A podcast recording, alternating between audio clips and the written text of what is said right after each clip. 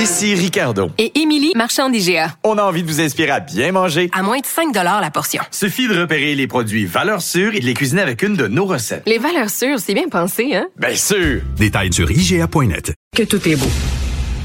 Joseph Facal. J'espère que tu ne me mets pas dans la position impossible de te riposter en essayant de défendre la cohérence de cette incohérence absolue, là. La rencontre Facal Martineau. Alors Joseph, tout comme les médias euh, se sont montrés très complaisants envers Québec solidaire au fil des ans, ils sont très complaisants envers euh, Catherine Dorion. Écoute, j'ai discuté hier avec Tom et euh, Jean-François Lisée, Tom Molker, Jean-François Lisée, tous les deux la trouvent rafraîchissante. C'est une rebelle. Elle a le droit de critiquer son parti, etc. Je sens qu'ils mettent des gants blancs. je crois que tu n'en porteras pas toi. Richard, Richard, Richard, Richard. Généralement,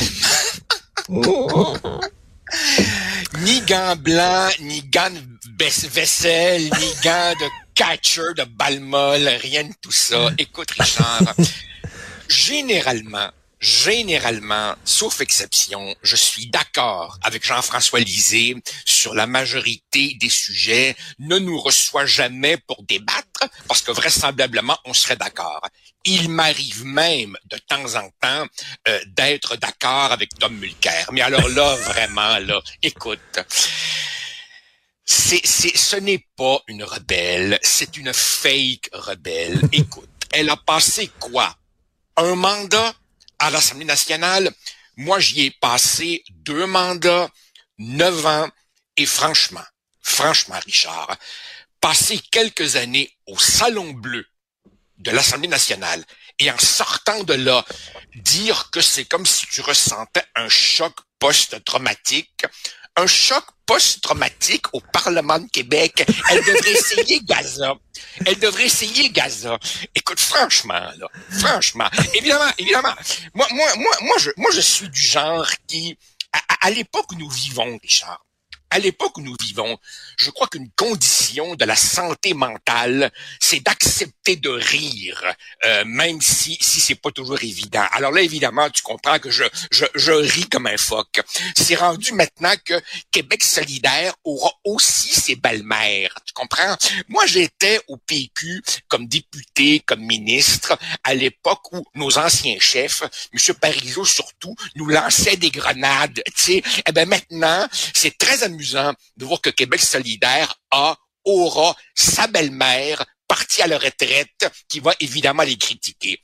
Richard, plus sérieusement, voici quelqu'un qui arrive au Parlement, arrive au Parlement, trouve que le Parlement devrait s'ajuster à elle, découvre que le Parlement ne s'ajustera pas à elle parce qu'il a ses institutions, parce que cette institution a sa culture, ses règles, et qui ensuite dénonce le fait que le Parlement ne s'est pas ajusté à elle. Richard, il y a un mot pour ça. Narcissisme. Elle est l'élue la plus narcissique de l'histoire de la politique québécoise. Elle est à notre vie politique ce que Safia Nolin est au milieu artistique. Quand t'as rien à dire sur le fond, Fais parler de toi n'importe comment, y compris avec le poil sous tes aisselles. Franchement, là, un de ces ex-attachés politiques pose une question toute simple et j'attends encore la réponse.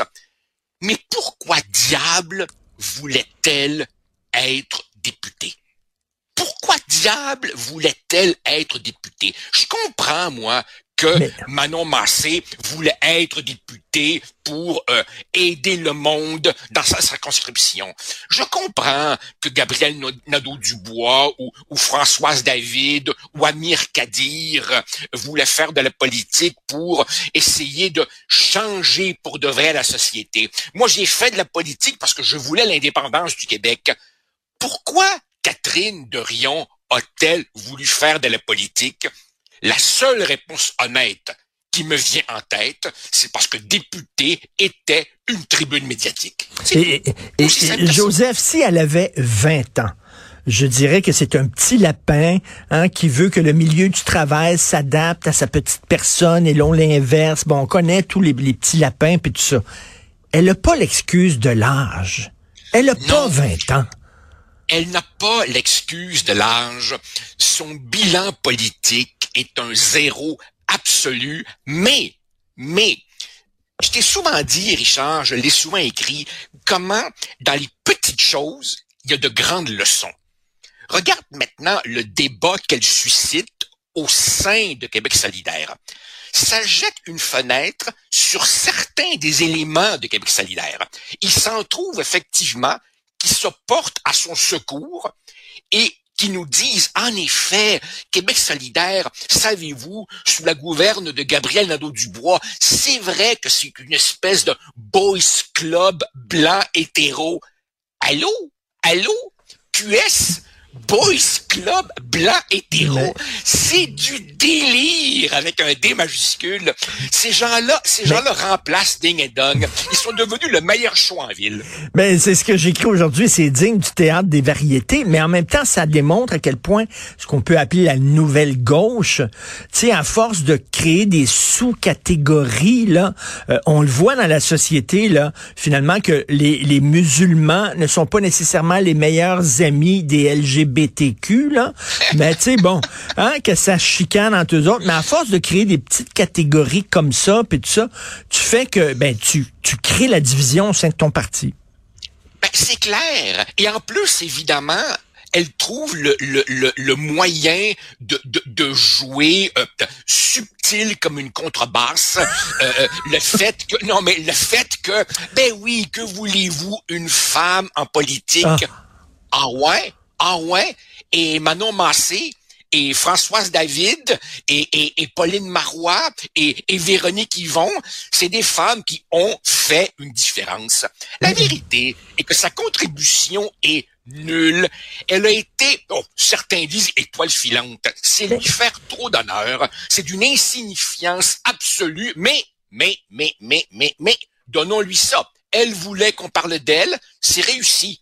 Encore une fois. Ben oui, mais quand on provoque, et ça m'arrive de provoquer, c'est susciter des réactions fortes. C'est ça que tu cherches, c'est ça que tu veux, c'est brasser la cabane.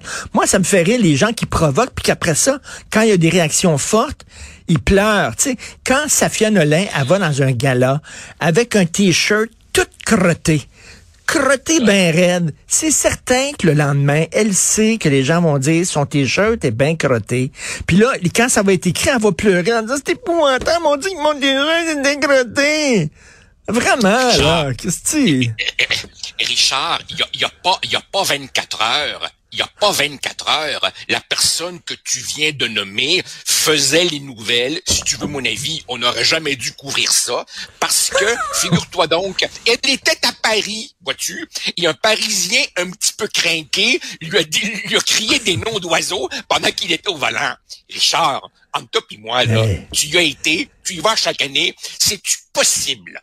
de conduire ton char à Paris ou à Rome sans qu'à un moment donné, un Parisien ou un Romain un peu craqué Mais- te dise des choses pas gentilles au volant. Et ça fait une nouvelle, ça.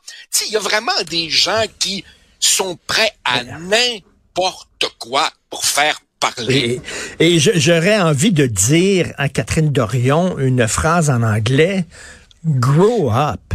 Grow up. À un moment donné, moi, les gens qui ont 40, 45 ans, puis que, qui ont encore la casquette à l'envers, puis qui montent encore, qui sont tous des jeunes rebelles, puis tout ça, là, accepte que tu vieillis. Arrête, là. Richard, moi, moi, je, moi, je comprends pas. Et tiens, tiens, c'est une balle rapide au coin intérieur que je leur envoie. Je peux pas croire, je peux pas croire que des gens d'une intelligence supérieure comme Jean-François ou Tom croient un instant, un instant qu'il y a une once, un ersatz de sincérité dans ce, dans ce qui n'est qu'une posture fake de A à Z, rafraîchissante, elle est pas rafraîchissante pas tout. Je vais dire, je vais dire une chose. Non, non, mais non, mais sérieusement, Richard, quand Françoise David est arrivée au Parlement, ça, c'était rafraîchissant.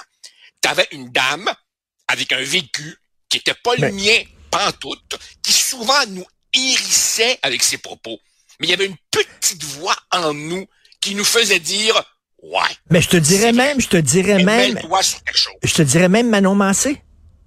Absolument, Absolument. Moi, moi, moi, j'ai beaucoup de désaccords avec Manon Massé, mais je reconnais la sincérité en béton armé de cette bonne femme-là et son intégrité absolue. Des fois, souvent, très, très, très souvent, son propos me hérisse, mais je suis capable de reconnaître une vraie contribution positive, militante, parce que, Richard, toi et moi, on a beau être étiquetés de droite, revenons pas là-dessus, une société saine a besoin d'une gauche respectable. Madame Dorion, elle est tout sauf ça. Elle est fake de A à Z.